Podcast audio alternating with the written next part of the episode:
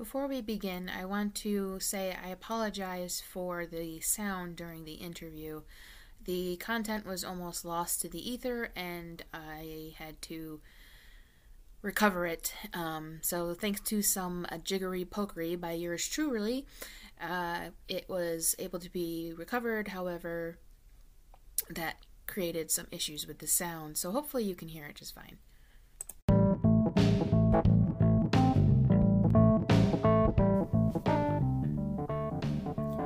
Today's spooky special guest is award winning author Jenna O'Malley, and we talk about everything from anime to fan fiction to some dirty little secrets.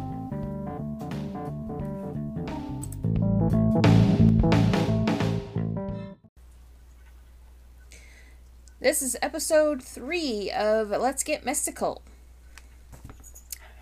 How you doing, Lynn? I'm good. How are you doing? Oh, not bad. Been a little You sound under- as blah as me today. Is it, is it the weather getting you too? I don't know if it's the weather or what, but I've been a little ill. You know, I don't. I've been having like sinus problems and coughing and sneezing and stuff. So I don't know if because the temperatures here have been like up and down. Like it'll be Yes. 45 degrees one day and then it'll be almost single digits the next day. So it's Oh no, we had we had mid 60s for three days in a row, and it's currently 20 something degrees outside, and we have sleet, ice, and snow coming. it's such. I mean, I I like the warm days for the most part, but the up and down is killing me. Yeah, yeah, messes with your immune system and your sinuses and allergies. Yeah, such is life. so, I um understand you have a list of paracons to tell us about. Yes, I do. As promised, I have them available. Let me pull these up for you. So I'm only going to list off a few of them, but I'm, I'm sure you would have no problem listing those for those who uh, go back and check later. I'll probably So- put a link to this site that we found them on um in the show notes. So, Well, the only one that we had in February, and it's from the 25th to the 27th, and these are for those people in Savannah, Georgia, is the Haunted Savannah Paracon. In March, uh, there's only a few again. Let's see, we have the Austin Witch Fest in Texas. We have the Trans Worlds Halloween and Attraction Show in St. Louis, and that's March 17th to 20th. So you know I'm going to that one. Uh, we have Rochester Winter Parafest in I don't even know how to say it. Geneseo? New York. Geneseo, New York, Now, how are they going to call it a winter paraf- parafest when it's in March? That's not winter anymore. because it's New York and it's still winter. this is true. You, you northerners don't Um, have normal weather. And since you forgot to mention, the Austin Witch Fest is on March 5th. Oh, yes, it is. Sorry about that. Um, let's see. In April, let's see. We've got the Spring History Haunts and Legends event in Jefferson, Texas, which makes me kind of want to travel to that one. Eureka Springs has the Ozark Mountain UFO Conference. We have the fifth annual Nebraska Bigfoot Conference in Hastings, Nebraska. And then this one, I've, I've never been to Vegas, but I kind of want to go now. The Crime Con Las Vegas. and Let's men, make sure you mention the dates for those. Oh, hey, by the way, Crime Con is April 29th through May 1st. The Bigfoot Conference is April 22nd to 23rd. The Ozark Mountain UFO Conference is April 8th through 10th. And the History Haunts and Legends in Texas is April 2nd. I kind of want to go to the UFO conference. I know, right? I'm sure. May, I'm sure I'll hear about CrimeCon because I listened to another podcast that's all about um, crime fiction. So I'm sure I'll hear doesn't about it that. just sound fun? It does. Like, I wish I could like show you the pictures of my books that I'm looking at right now, the psychopaths and 101 notorious crimes and sorry, 501 notorious crimes. All right, so in May coming up, we have the Revenant Con at Ashmore Estates, Ashmore, Illinois, and I can tell you, I have been to Ashmore Estates a couple times, and it is amazing, and it is creepy, and is it extremely haunted. And if you are sensitive, you're gonna go crazy. My my sensory overload is just goes crazy every time. That's May 13th. Was that the one? That one. Was that the one you mentioned? And I think it was the first season when we were interviewing, or first episode when we were interviewing you. I think so. Ashmore Estates, yeah, with the boiler room and all Yeah, that. yeah. yeah. that's and the, the owner of Ashmore Estates, Robin Terry. He's just amazing. Everyone there is amazing. Um, Another Bigfoot festival in Marion, North Carolina on May 13th and 14th. Uh, let's see, West Coast Haunters Convention. So are they haunting it or are they hunting it? That's May 13th to 15th. I like the May 20th to the 22nd. I like the name of that one. Paravation. Paravation. Strasburg, Virginia. That that is a strange, yeah, it's a strange name. Let's see, coming up in June, Pine Bush, and I'm sorry, I have to be the 12 year old little boy now. Pine Bush UFO Fair on June 4th. Let's see, Stranger Con, New Jersey. A salute to the TV series Stranger Things, and that's in Edison, New Jersey. I love Stranger Things. July is not looking great. Midsummer Scream Halloween Festival in Long Beach, California, July 29th through 31st, and that's it for them. Let's see, August, not looking great. Um, we have an August to be announced Kelly Little Green Men Days Festival. Kelly, Seriously, Kentucky. that is amazing. Kelly, Kentucky. Hmm. Uh, Hexpo, the gathering in Asheville, North Carolina on August 12th to 13th. HillCon at Haunted Hillview Manor in Newcastle, Pennsylvania, August 13th. That sounds interesting too. August 12th is my best friend's birthday, and she hates Is it? everything horror, so Oh, we won't be going to North Carolina then. how does she, you know, that's all, my, my jam is horror. I'm trying to get Uh-huh. her to watch Supernatural, and even Supernatural is kind of getting to her, which, granted, season one was quite gory, so. I see and I like that stuff. Yeah. I, I, I love horror think- and action and blow up and I think she'll be better with it once we get farther into the show where it's less gore and more, you know, less gore, more lore. Hey, I made a rhyme. There you go. You had asked me the first episode what my show was before The Walking Dead. Yeah. And I had to think about it and think about it. The last time that I sat down because it was such and such day and such and such time was Beverly Hills 90210. well, that's Back not supernatural, but No, that back in the 90s. Um, Wayward Pines was the one I was trying to think of with Matt Dillon. And there was only, I think, two seasons. And Channel 5 had, had ended because of the contract dispute. That's the one I was trying to talk about last time. We're going to Um, talk a little bit about TV when we get to the paranormal pop culture because I started watching something. You, know I'm in on that. okay, Uh, September. September, we have Central P4 Normal. P4 Normal? P4 a normal, so it's paranormal with P4? P4RA normal. Don't know what that means exactly, but. Before Normal? Before Normal? well, let's click on it and see. And that's just as fall of 2022. But I will tell you, September 9th through 11th, I will be in Mattoon, Illinois. It is not Mattoon. I got corrected. It's Mattoon, Illinois for the SILCON, Central Illinois Par- Paranormal Convention. And there is always big names there. We have, you know, uh, ghost hunters from TV shows. We have Deep South Paranormal on there. Um, Jesse from uh, Fast and Furious. And I think he was on Supernatural at one point too, actually. Who was it? Um, I think so. I think I remember seeing him on there. what was but his he name? was there. I don't know. Um, let me go look him up real quick. Um, he was there two years ago. You know, nothing, nothing was going on last year um, or the year before. Everything kept getting um, canceled because of the stupid, you know, c word. hmm Hold on, I'm looking him So- up here. I clicked on the link for that central P for no, yeah, whatever we were trying to say. Normal. in Williamsport, Pennsylvania. Um, it's I think it's a typo. I think it's supposed to be P A normal because it's in a old pajama factory. that makes a lot more sense Yeah. than P4 normal. I think it's supposed to be P A and still have the dash, but because it's Pennsylvania, so Yeah, that, I thought that was a little weird, but I mean, who am I to judge? I mean, I, I named my character some wild stuff. yeah. And uh, just a little side note about that Silcon is pronounced Silcon, right? Silcon, uh huh. Central Um, Illinois. We're gonna have the coordinator as our guest in a couple weeks. And I expect to be on with her because I adore Becky. Yeah, I'm pretty sure he was on Supernatural, though. But In October, there's a very, very popular Paracon coming back. Sleepy Hollow Paracon in Tarrytown, New York, October 22nd. I want to go. my, sorry, my thing just refreshed when I was trying to look at it. no problem. And there's a pan, and it says Demic in um, Yeah. Pandemic Paracon. but that's online and it says exact date to be determined. Yeah, that's still in October. And then we have nothing, nothing after that.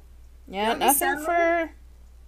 Nothing. Well, there's not a whole lot goes on in the winter, anyways, with the Paracon conventions. yeah, that's understandable, but you'd think there would be something like in California or something. No, it's just it's just not. Ooh, oh, it does. Crypticon was one I was supposed to go to in 2016, but my father died. So the weekend that I was supposed to be there in Kansas City um, was his memorial, so I was unable to go. But it doesn't look like they have them scheduled yet for that. It might they And might March be waiting to see more about what's going on with COVID. Well, you know, they're saying there's another variant. I went two years without anything, without a cold, without anything. And my husband, myself, my mom, and my uncle all got the stupid COVID at the same time. So we couldn't even take care of each other. Whatever. Well, anyway, nice segue into the haunted headlines for today. No, let's do it. So the pandemic has changed a lot, right? Understandably. Of course. Okay. Well, apparently it's also affected paranormal activity. How? so reports are that from the beginning of the pandemic in March 2020 till now, ghost sightings and mysterious happenings have increased immensely. I wonder if it's because more people are inside, or Well, if that's, um, our energies. When I was reading about it, it said that there are scientists and police and everybody are not sure if it's because people are staying home more or if it's kind of a type of paranoia. They also um, hypothesized that it could be because people are spooked by the pandemic, so they're leaning towards believing more in, you know, spirits and stuff to escape reality, Yeah. Which I can understand in a way. Um, Or maybe they're they're just feeding off our energies, and kind of like a dog knows when you're nervous. Well, yeah, and then that's what I was thinking too. Like, with more people staying home, there's more that the ghosts can draw on. Right. But it, right. the thing is, is it's not just ghosts. Like, it's even higher reports of strange noises, strange sightings, things like that. So it's like people are who never thought their houses were haunted are now thinking that they're living with ghosts. I just I just want to see a UFO and Bigfoot. I don't I don't think that's too much to ask. That was the only haunted headline, actually. That's all I got for this week. I could not find anything. I even got newspapers and stuff thinking I would find something. Wow. But that was it for this week.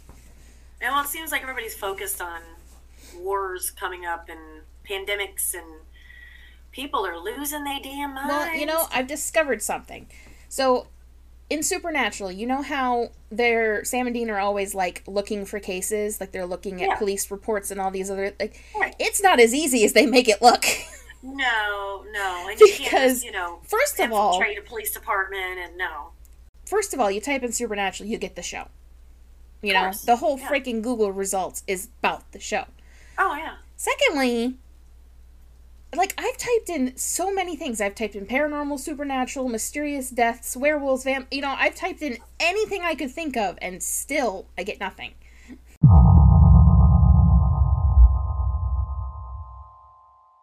Ugh. okay, so paranormal pop culture. First of all, do you have anything to mention? I don't. No, No. Oh, nothing? you said earlier about researching. By the way, you know how I'm working on a fantasy book right now. Mhm.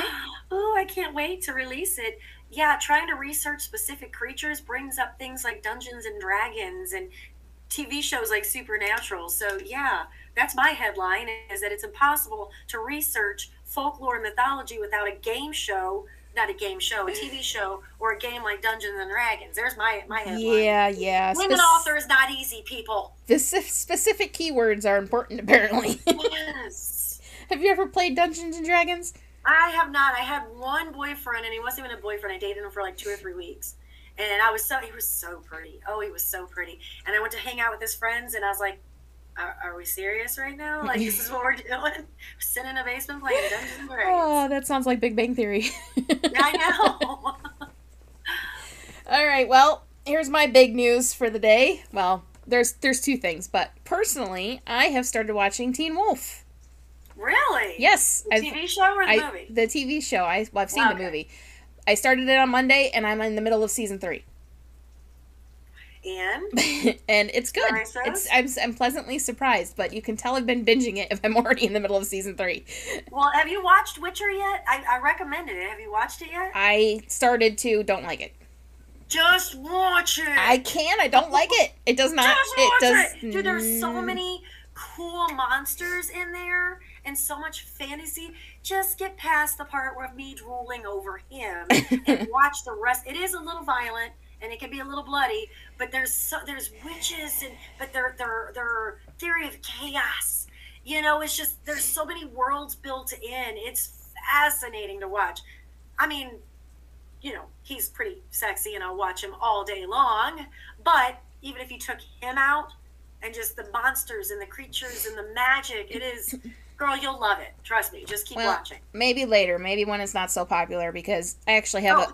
a, a big long list of things I'm going to watch for this podcast. So for anybody listening, be grateful, because I'm going to binge everything I can think of. well, people are always telling me to watch this show and watch that show. And I don't usually, you know, I don't go downstairs till 7 8 o'clock at night, sometimes later, because I'm working all dang day long. By then, I've lost control of the TV. So, and we just like last night we watched a, a movie called Frozen Ground. Nic- Nicolas Cage of all people. It was actually good with Nicolas Cage, but it was based on a true story. It's based in like the 80s from a serial killer. It was really good. Hmm. Yeah, I don't usually have control of the TV. I might have to check that out. I like Nicolas Cage, so. Frozen Ground. It's a really good movie. It really is. So, when it comes to Teen Wolf, uh, my first thought when I first started watching it was how weird it was to see um, the main character, the actor that plays him, is Tyler Posey.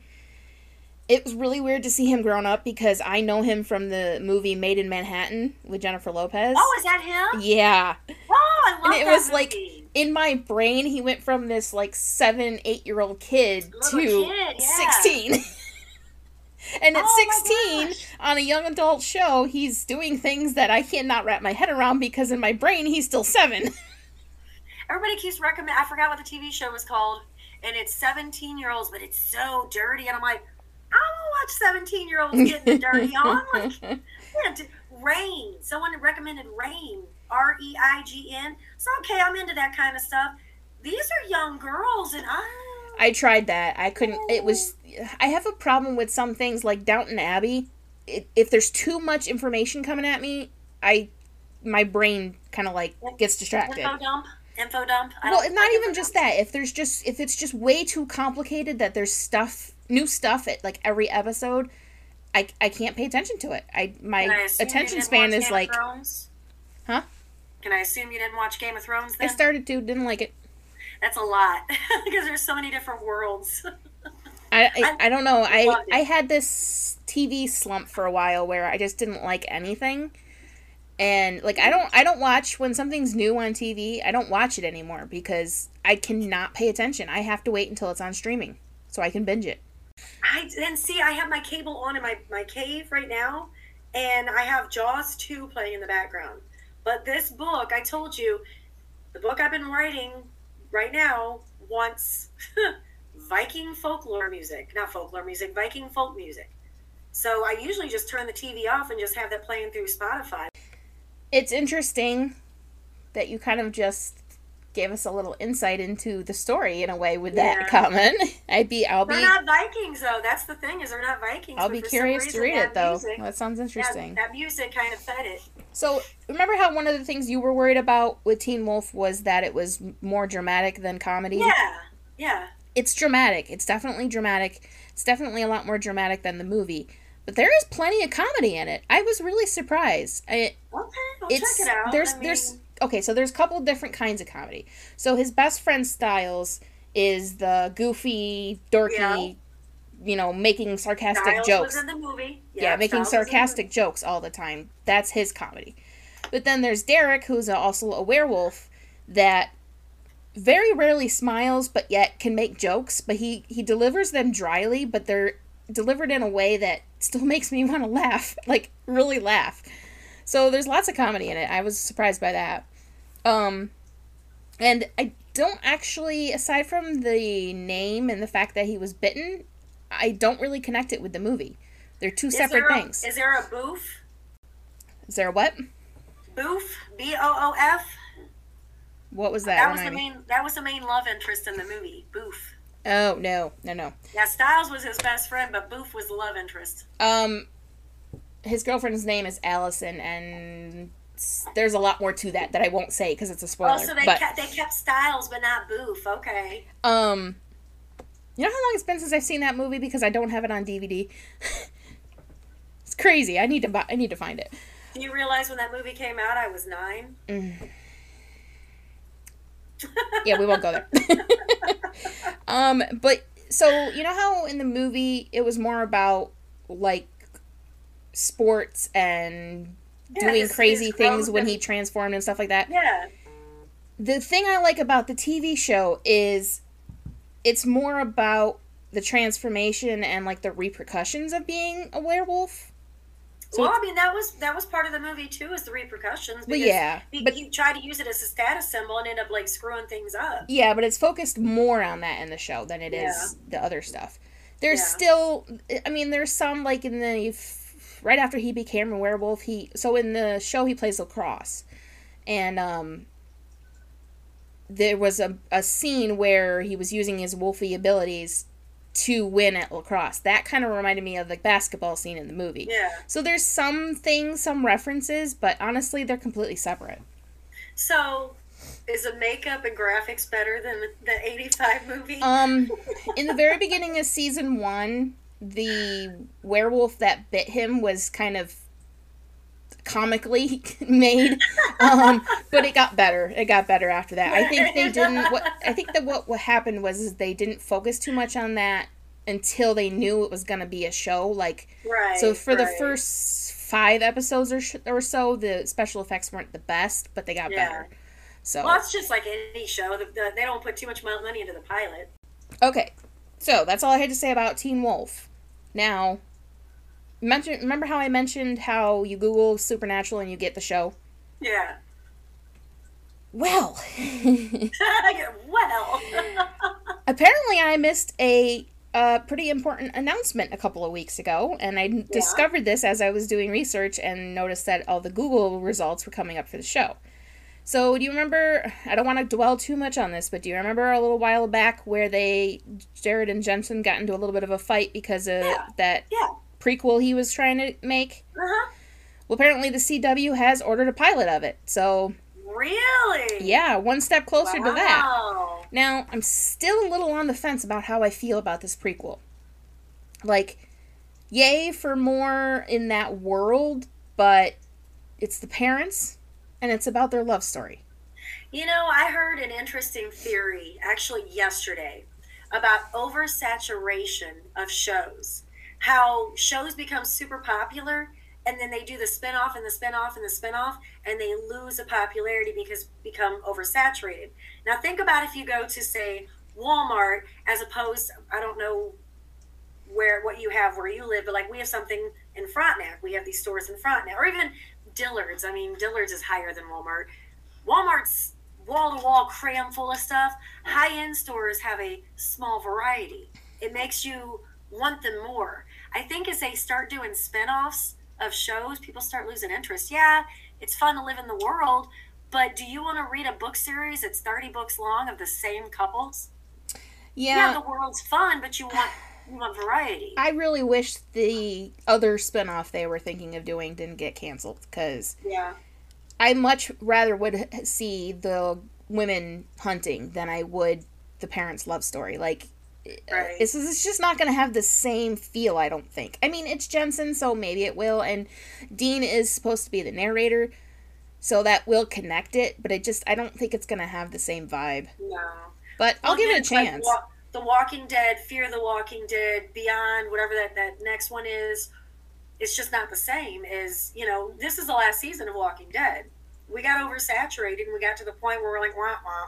I don't think it's going to have the same appeal as Supernatural did with the brothers. I mean, who really cares to go see the parents? yeah, I mean, it would be one thing. hard. It would be one thing if it was about hunting, which it could still have. I don't want to give too many spoilers because you haven't seen it, but it still could have some hunting background to the plot. Right. But I think it's going to focus Well- too much on the love and everything. So They're, I mean, they have to build that world because that's where the, the boys came from. Yeah. You know, so there's Mhm. going to have to be something, some form of supernatural creatures in there. yeah, yeah. Well, I'm gonna. I'll give it a chance, especially since it's Jensen. But I, I, I at this point, I don't have too high hopes. him as a person, him and, and uh, Jared, they're so adorable. They're so funny.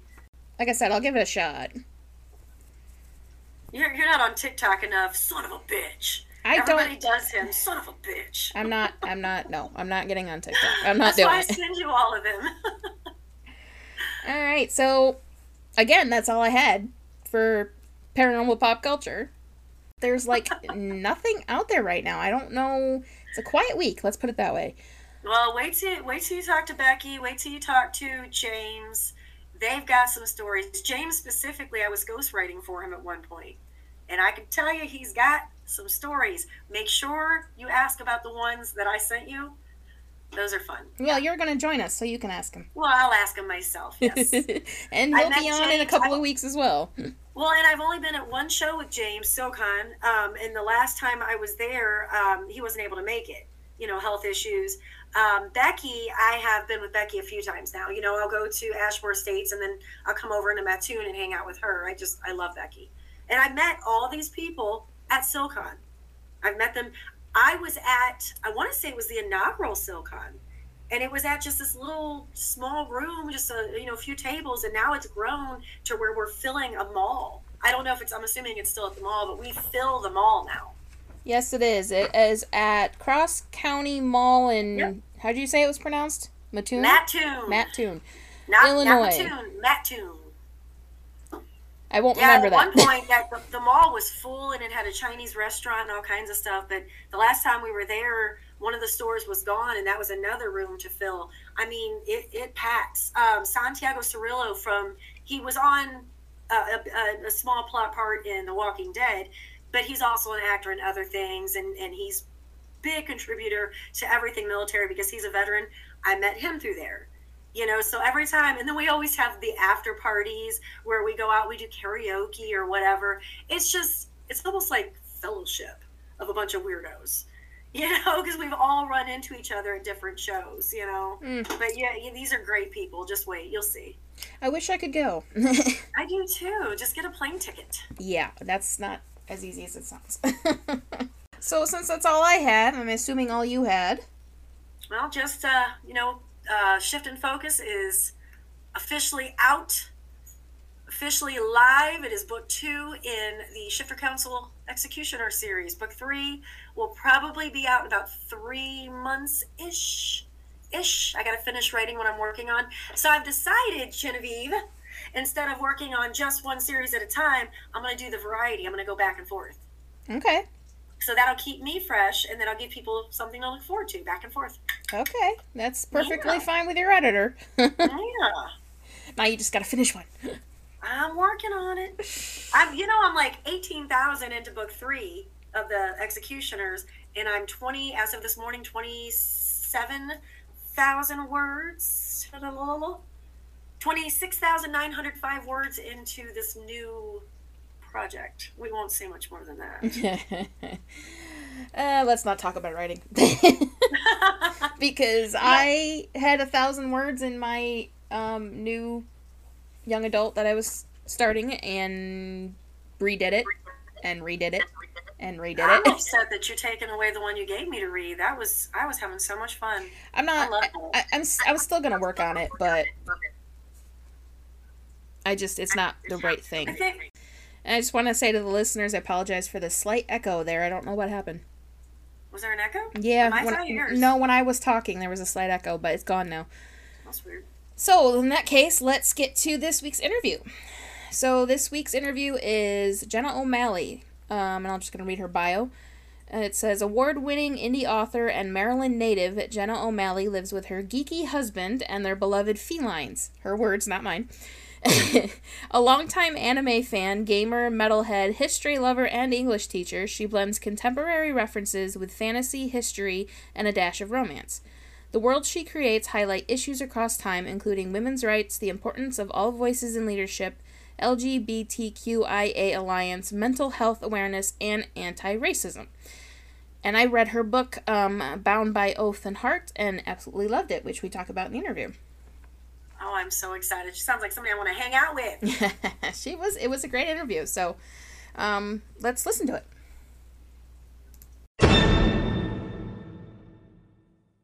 Today's spooky special guest is Jenna O'Malley. Jenna's book, Bound by Oath and Heart, won the Best Book Editor's Book of the Year award and has been heralded as brilliant, rich in magic, and hard to put down. Thanks for being here, Jenna. Thank you for having me today, my lovely. How are you doing? I'm good. How are you? I'm great. It's fabulous to be here. Great, great. Glad to have you.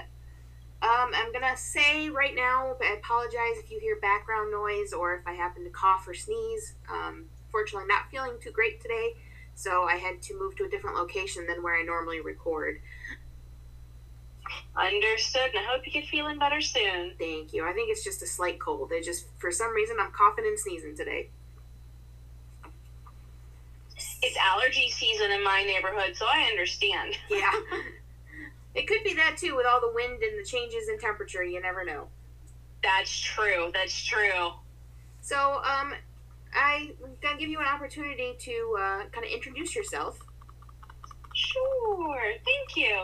Well, I am Jenna O'Malley. Uh, I apologize if you hear one of my cat children um, in the background. She's being a very needy elderly kitty. I am, of course, therefore a cat mom, the lady nerd, and also known as the soul writer. As you mentioned, my book, Bound by Oath and Heart, did recently win that award. It is book two in the Assiniboia Forest Alliance series with book one, Bound by Fate and Blood, having just celebrated its one year book bash anniversary for publication earlier this week on Valentine's Day. Oh, congratulations. Well, thank you. It was a blast. It was an absolute fun day just to sit there and reflect on how things have grown and changed in the last year. I bet, yes. Been a crazy year. Yes, very much so. Now, um, was there a reason behind why you wrote supernatural stories? In a way, um, I have long been a fan of paranormal fiction, romance, mystery, you name it. I just enjoyed it. I'm one of those people who probably had shows like Ghost Hunters just running in the background as background noise for too long in college while doing essays and stuff. Um, I've had a couple of friends of mine who are really big into the paranormal as well, and I've had one or two small encounters on my own, I guess you could say. Well, that's going to be a question for later. Perfect. um, I'd like to get started with my guests, um, get a little bit about their writing routine, because I know they vary quite a bit between authors. So, is there a specific time of day that you write? I am a morning person, but I am also a virtual ELA teacher. My students are mostly based in Michigan. I have a good chunk of them who are also part of our international side of the school and live in Brazil. So my mornings start early, and I have not been as diligent on my early morning writing as of late something that has been saving my behind are writing sprints, productivity sprints, and things of that nature. Just getting in there and having the time to chit chat in between bursts of work is so uplifting, so enlightening, and I absolutely enjoy the atmosphere that people have cultivated to allow people like me who work from home and who also don't always work the same schedule all the time to have those various options to kind of pick up where life lets me with my schedule when that does happen. I love writing sprints myself. Now, do you participate um, in those on like YouTube or Facebook? as an author tuber, I definitely do the ones on YouTube to support my fellow author tubers and writers. But I also will be starting my own here in the near future as well. That's going to be launching next month, actually. And that's on your YouTube channel? Sure is. You're going to be looking out for a show called Soul Squad Sprinters. What I hope to eventually do is have other authors and creative minds on to help them celebrate milestones, whether it be they're launching a new book, celebrating an anniversary. Um, maybe they have a huge event they're advertising that's coming up on various social platforms or in person, things of that nature. Great, great. Well, I will make sure to include a link in the show notes to your YouTube channel. Sure, thank you. You're welcome. Um, so in keeping with that routine, do you find that there's any tools that are absolutely a necessity for you with your writing? I used to be a huge fan of bullet journaling until two, three weeks ago. Um, there is a video on my YouTube channel that will go into more details as to why I had to do what I'm calling the big pivot. But I used to be a huge bullet journaler. It goes back to the days of I loved my student planner when I was in, you know, K through 12. That's kind of the birth of it. But I did recently transfer to using Google Calendar and Taskboard, which is part of the Google Suite as well. Oh, interesting. I've never heard of that. I'll have to check it out. Taskboard's really awesome. I even have the free version, and it's basically a virtual sticky note cork board of just to do lists. So what I've done is I have like a priority one list, and then I just have different lists for each day of the week. So it's kind of like a virtual version of my bullet journal, basically. And it has allowed me to really visualize on one screen and in one setting what I truly can and cannot accomplish in a day. Okay, Because so I do teach full time and author and author tube and everything around it. okay, so I use a program called Trello, so it's basically the same thing. It's pro- it sounds very similar. I have seen Trello. I have not used Trello. Does that make sense? Yes. Um, hey, to each their own on what program they use. I didn't know anything about Trello until I watched a YouTube video last week, so it's brand new to me, but I'm enjoying it so far. There you go, and to each their own. Okay. Well, my next question would be kind of a follow up, although we've sort of touched on it a little bit. Um, how long have you been writing? As far as published works go, one year. Unpublished, I've been writing since. Um, I've been writing since the early 2000s. I am an anime otaku and gamer, so I used to write a dirty little word called fan fiction that my husband recently outed me about. unfortunately. So now I have to own up to it. But at the same time, I'll admit, as a teacher of writing, fan fiction's a really good way and an easy way to get in there and experiment with elements that you might not otherwise have tried on your own. Because I'll admit, inventing a magic system by yourself is daunting. and if you've never written in a world that uses magic before, if you want to play around with that, fan fiction would be a cheap, easy, dirty way to play with it on a weekend to see if you really can include it in your next series or whatever. And how much trouble did the husband get into for telling that? Oh, that's a dirty little secret that I've been trying to keep for a year. He finally took it away from me, so he's not in trouble, but he knows I'm not happy with him either. Um, he does still wait on me to finish a batch of cinnamon rolls. I owe him, put it that way. I, I don't find that there's anything wrong with fan fiction. I mean, I wouldn't uh, really use it as a career because technically it is somebody else's idea. But I do feel that what it is. I do feel that fan fiction um, helps you kind of strengthen your skills as a writer as well. Because it's Right, kind of a no pressure if- zone. I think if you're doing it in a way where you're trying to write it in the same tone or whatever that the book or whatever was written in and it's new to you, it's a safe way, a low risk attempt at including experimental things in your writing. So why not? Yes, and I will admit, even though I have never told anybody this, not even my best friend, but I will admit that I wrote one fan fiction story in my lifetime. Yay! I managed to get somebody else to admit that dirty little secret. I don't feel so bad now. it's not the typical fan fiction story because it's not about like you know another book or you know a lot of the fan fiction is based around like the fantasies and things like that. My fan fiction was a friend's fan fiction. I know people who write friends fan fiction, so don't feel that. I know people who wrote boy band fan fiction. Oh wow. So no shame. Well, no I personally just thought that it was unfair that we didn't get to see what happened with Ross and Rachel after the show ended, so I wrote it. I don't blame you. and my husband wouldn't either. He loves that show, and I'm sure that is the most common thing everyone wanted to know, even if it was just like a five minute glimpse ahead at the end of the last episode. I think that would have solved it. well, what I wrote was their wedding.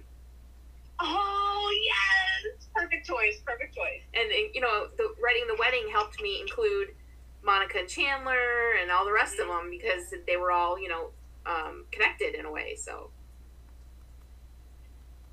I don't blame you for going there. And it was the most logical place to go, in my opinion. yeah it was fun to write too and i i still have it somewhere but you know it was just for me basically it was just for fun Exactly, exactly. And you learned possibly something from it, whether or not you realized it. yeah definitely so um you were writing in fan fiction but is that where you sort of got your idea for these books No, not really. Um, as I once upon a time told a friend, the real idea for this probably is a result of me watching way too many vampire movies and reading way too many books by J.R. Ward at the time, too. Because her books just kind of, you know, crash landed in my life with the Black Dagger Brotherhood. And her tone of voice as a writer kept me laughing so hard. It wasn't the vampires that made me want to read. She is sarcastic.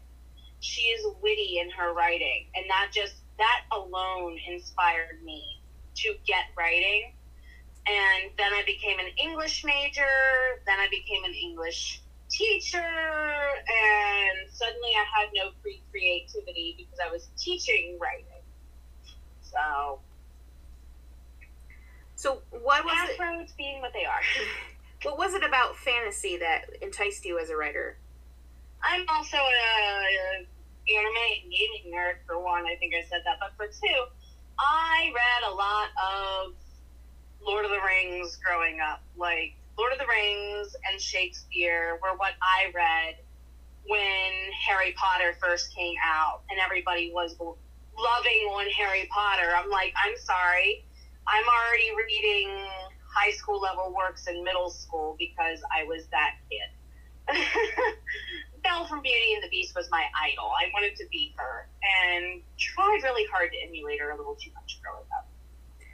You sort of answered one of my other questions I was going to ask you, because I was going to let you know that uh, your novel, um, Bound by Oath and Heart, for me anyway, was reminiscent of authors like Piers Anthony or, like you said, Tolkien. So you sort of already answered this, but were they big influences for you? I do consider my work definitely a crossroads between J.R.R. Tolkien and J.R. Ward just because the vampires and the sarcasm and wit came from her. And then, of course, we have the invented language. It was because of, actually, she has invented language now that I think about it too. Oops. But um, it's very much likely that his take on otherworldly creatures that are not humanoid. So I'm talking like his monster based creatures. Like they probably inspire a lot of my battle writing when I'm get when I'm starting to get into with book three where we're actually dealing with summoning creatures and stuff to your aid potentially. um, but the other big influence that is mostly where I draw my fantasy from is my history of playing Dungeons and Dragons, Pathfinder and other games like Vampire the Masquerade for D20 games. Uh, I mentioned Piers Anthony, and I'm just now realizing most people probably listening to this have no idea who he is. I do because I'm Lady Nerd, but Piers Anthony is like a contingent with Tolkien for sure. I would say a little more contemporary, though. Uh, I could be wrong. my the thing about Piers Anthony is, is as much as I loved his books, my brain automatically goes back to high school because that's what we had to read in English class. Oh, I wish. I wish. well, we had a pretty cool English teacher in, I believe it was junior year, so it was pretty much fantasy all the whole time, the whole time we were in that class. See, I had your stereotypical. You had American, like you started in the Revolutionary War and went up through the end of World War II, American lit for my junior year, but then my senior year was all European literature before the year 1800, and it was so amazing. So maybe that, and then re exposing myself to European lit in college probably influences my work more than I realize as well, because a lot of my takes on vampires and werewolves are actually based on like old Eastern European folklore, not like Bram Stoker's Dracula and Anne Rice per se. hmm Yeah. Um, one of the things I really like about vampires, and I felt this with your book too, is that it's it's kind. Of, I don't want to say easy because it's not easy, but the way that you can interpret vampire lore, it, it's kind of what do I want to say? You know, like there there is no end to it. You can interpret it in so many ways, Mm-hmm. which is why I think vampire stories can stand out regardless of how many are made. And oh goodness, I forget who wrote this article. Actually, I was just teaching a unit on paranormal fiction for one of my classes recently, and we were discussing about how even with just vampires alone, it has come in waves. So the waves being the very first wave would be that early mythology from uh, European lit, and then you would get Bram Stoker, Dracula, and then you got Anne Rice, and then you got my least favorite, no offense, Twilight. Um, so it's kind of coming like three, four, and maybe now a fifth wave is what they're saying. And every time that wave comes out, we have indeed, like you said, gotten a slightly, I don't want to say more modern take, but the perspective is far more reflective of the time. Yes, yes, I agree. And don't worry about saying that thing about Twilight because it's been discussed on both episodes before yours that I'm not a fan of Twilight. So Um, if you want to know how I feel, um, please go visit a channel called Cinema Therapy. They have a playlist on Twilight. It'll say everything I feel from the mouth of a therapist and the mouth of a filmmaker. Thank you. mm, just that channel channel in general sounds interesting. I might have to look that up. They they do an amazing job. I mean, they've gone through a lot of the major Marvel characters, and they're like, Loki has this, Joker has that for DC, and it's it's an intriguing channel. Definitely worth the watch, especially if you want to check your sensitivity on use of mental health issues in your literature. Mm, that's a good resource. That definitely is something that quite a few people probably could utilize and they don't. Yes, they definitely focus on busting myths about mental health concerns and I have characters who battle various types of mental illness in my books and I don't hide that. It's even in my author bio that I don't hide that. So I definitely check my sensitivities and my biases on it as often as possible. I will uh, look that up and include it in the show notes for anybody that's interested. Thank you. My next question was uh, What challenges do you face when you're writing fantasy? Um, other than my cats being distracting at any time I'm trying to write. Um, let's see. Uh, you said uh, what for fantasy again? What challenges do you face? Challenges, challenges. Um, keeping track of who is doing what because I have a large cast of characters in the alliance. Um, there's a lot of secondary characters, and they all fight for screen time because they all love talking. Um, so I have been known for Malice to start off a conversation only to end up accidentally swapping out with Hatomi on occasion because they both dual wield pistols. So sometimes that happens, and thank goodness I have an editor who catches it 99.999% of the time. Um, that segued perfectly into my next question because um, I noticed in your book that you utilize several types of supernatural creatures. Um, and I was wondering if it was difficult finding a balance with them throughout the story. Yes, and as I'm wrapping up writing the final manuscript to book three this weekend, because we have less than 10,000 words to it, um, I'm noticing that it is very, very unfairly imbalanced in favor of the vampires and the werewolves. Like we're going to the the the whole theme of extinction um, that they're fighting against. Yeah, it definitely hits certain types of my mortal characters way harder than others and I can't exactly tell you which one gets hurt the hardest because it would give you spoilers for book four, which is coming out in time for Christmas this year. Oh, wonderful. Thank you. I will definitely be looking for that, although I have to go back and read book one because I started with book two. you must have been so confused.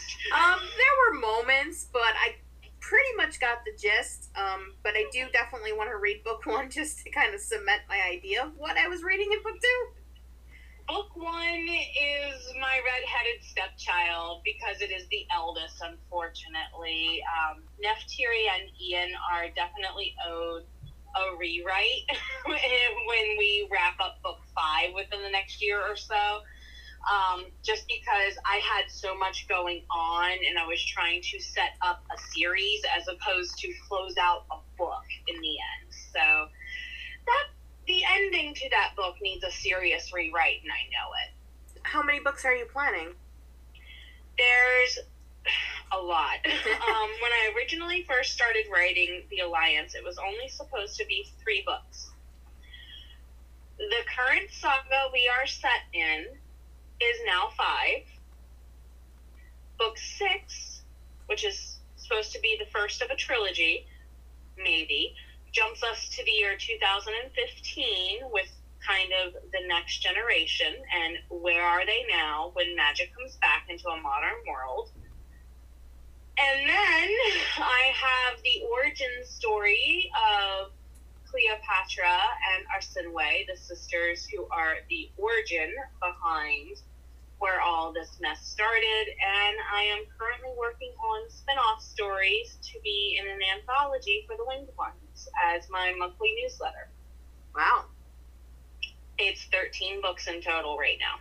So you got your work cut out for you for the next couple of years. I will have book the first saga uh, up through book five out by April 2023, and if I do it right and set up the rapid release correctly, I could have it to where I have all of the books done and out by the end of 2025 for the entire series. Wow. Wow, that's impressive. A, thank you. I don't know if my life will let me because the original goal was to have had book five done by the end of 2022. But my health wouldn't let me keep up with that pace, sadly. Yeah, well, it's more important sometimes to deal with health and personal problems than the book, unfortunately correctly. Said very much so. Um, so your bio talks about diversity. Uh, what else do you want to be known for with your work? I want to be known for somebody who told humanity to put its money where its mouth is and finally fix its own issues that are timeless, unfortunately. They should not be timeless, though. I mean, my books tackle things I couldn't escape because of the era we are in the year 1665, 1666, and so on. It's the beginning of the age of exploration. You're really starting to get some colonies going down in the island part of the Americas and so on. You're starting to get British colonies around where I live in the mid Atlantic region of the US, so on and so forth. And I couldn't escape talking about things that were starting at the time, like the slave trade. Right. I guess I should say restarting because I'm, you know, we keep forgetting that it goes all the way back to the Hebrews and the Egyptians, even. So it's something that needs to be put to rest and eradicated, in my opinion. And I just, I couldn't, I had to comment on something that someone would have asked me about. Well, I'm, I'm glad that you didn't leave that out because I think a lot of people, not even just books, but just, you know, in media, especially in general, they're leaving it out as a source of not offending people, but they're effectively erasing the history that is teaching us why it was offensive in the first place. right. It is creating that cycle. And the last two, three decades in the world have been boasting break your negative cycles, break break your negative cycles in a resounding echo and it's like uh excuse us humanity break your negative cycles if Right, you want to level up acknowledge what was wrong and learn from it Right, exactly. Erasing it's not going to change what happened. So, and we're human we're supposed to learn from our mistakes exactly, exactly. All right, well, that was all my questions. Um, but I want to give you kind of a little solo moment here um, to tell everybody a little bit about what's coming up for you and where they can find you in social media, where they can find your books, things like that. Sure, I am actually partaking in quite a few things here in the future. If you check out my YouTube channel, there will be a video that I think I mentioned called The Big Pivot. It will contain everything you need to know about my YouTube author AuthorTube BookTube schedule. I'm going to be doing productivity live streams starting in March, two days a week, twice a month, hopefully is kind of what we're shooting for. I have a book review series called Fiction in Five. I also do Listening to the Voices in Our Heads, which is my podcast, which you will be joining us on here in a couple of months. Yes, I. And I believe you're actually the closeout of season three, my dear. Oh, wonderful. I feel very special. Good. I'm hoping to brag on you a good bit. Um, my vlog solo, just me one on one series is Sitting Down with Soul Writer, and my brand new series starting on March the 9th, 2022 is Soul Writing Academy.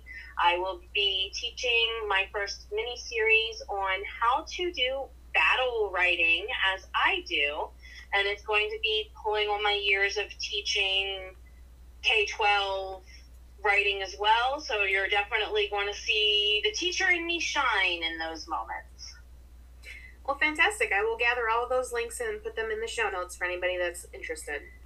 Well, thank you. The easy thing to do, just give them my YouTube channel and my link tree. It's all there, my friend. Wonderful, wonderful. I will do that. Um, now, I said that was all my questions, but there is one thing that every guest has to answer on this show, and that is have you ever had any paranormal or supernatural experiences?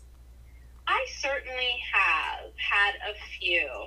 For one, I lived in a house, a townhouse in downtown Baltimore for the eight, first eight years of my life. That was a rebuild, actually, of a row of townhouses that had burned down many years before. And my parents always said, you know, it's just the house settling. And there's no way those stairs could have creaked that loud without somebody running up and down them, Dad, is normally what I replied. Well, the story goes that in that house fire, the whole row of houses did burn down. All families escaped except for three kids who were who unfortunately died while running up and down the stairs screaming, Help, let us out, help, let us out trying to find a way to get to any of the windows and jump out. you could hear them screaming. In my opinion, if if you listened, you could hear them screaming for help. Mm, that's unfortunate. It's creepy. The other thing is, when my dad passed away in 2010, you would walk into a room, and for no reason, the pillow on the couch would be in the middle of the floor. The cats wouldn't be anywhere near it, and mind you, at the time, they only had one cat living in the house. It was not the cat doing it. He would be upstairs with my mom napping, and I would walk to the door, get the mail, there'd be nothing on the floor.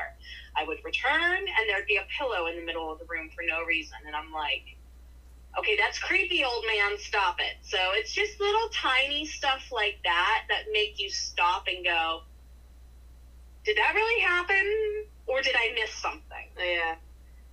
You'd be saying, uh, Dad, you believe in ghosts now? Yeah, yeah, now that you are one, and we've had that conversation. Just because I'm going, okay, what did I miss? And now I'm weirded out. So it, it's, I wouldn't say full on encounter so much as definite brushes with. hmm And I think that's what most of us get, unless we really tune into it. Yeah, I tell you, I, I, as much as I love ghost stories, I cannot wait until I have a guest on that says, "Oh yeah, I think I've encountered a werewolf" or something like that. I'm just waiting for it to I would- happen. I would love to talk to that person. Um, I had a student uh, 'cause- because I taught um, in uh, the eastern panhandle of West Virginia for about half of my teaching career in public schools. I had a student who once told me that they actually encountered Mothman and had pictures of it. The pictures they brought in, if they were photoshopped, they were really, really, really good photoshops. Wow. I will say that because it definitely gives you that something in this photo is weird and very unsettling. The way the lighting is in it and things of that nature. Just you know how some old timey pictures, oil pictures in particular, give you that feeling of no matter where you're standing in the room, it's watching you. It's Yeah. kind of that feeling. I, I'm, I'm really am waiting for it to happen that somebody says that because I believe that stuff is out there. I just think that maybe they're a little bit better at hiding themselves than we, especially as authors, tend to think they are.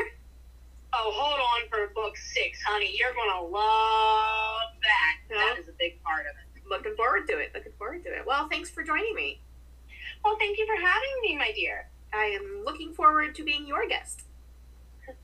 And we are definitely looking forward to listening to the voices in your heads for a day. They're a little scary, so just fair warning.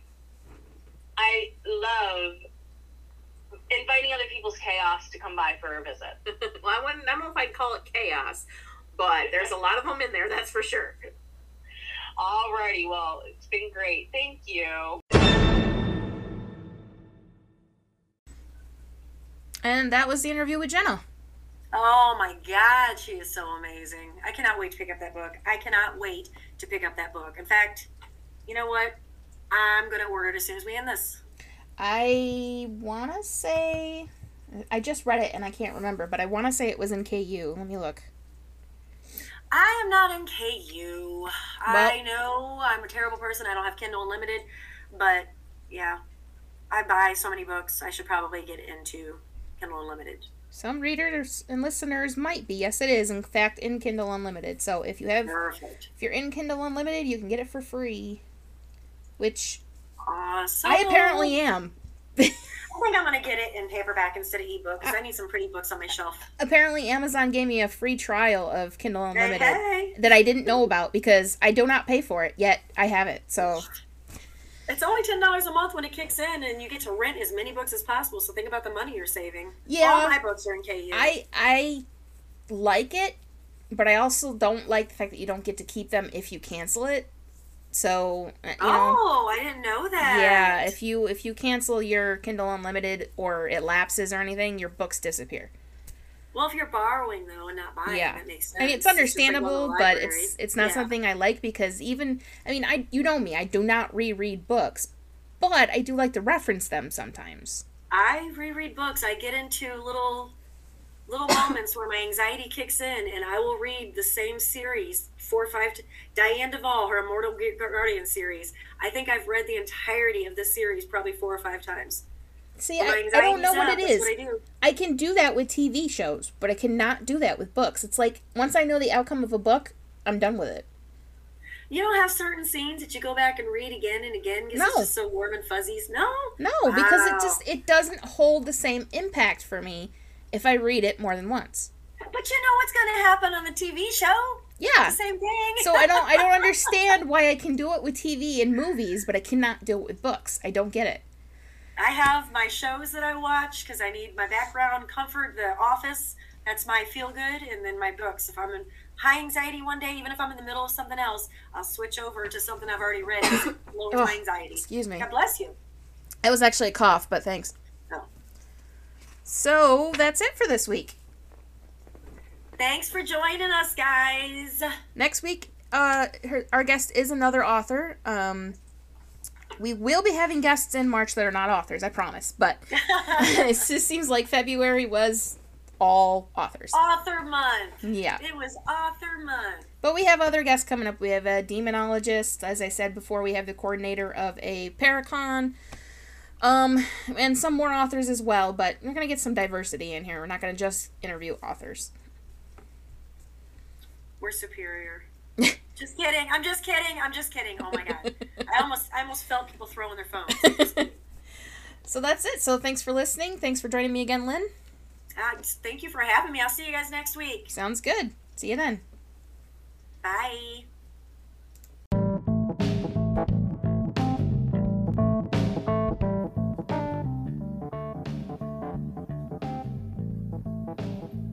Thank you for listening to Let's Get Mystical. This podcast was hosted by Genevieve Scholl and Lynn Howard and produced by Genevieve Scholl. If you'd like to contact the hostesses, you can do so by emailing let's get mystical podcast at gmail.com.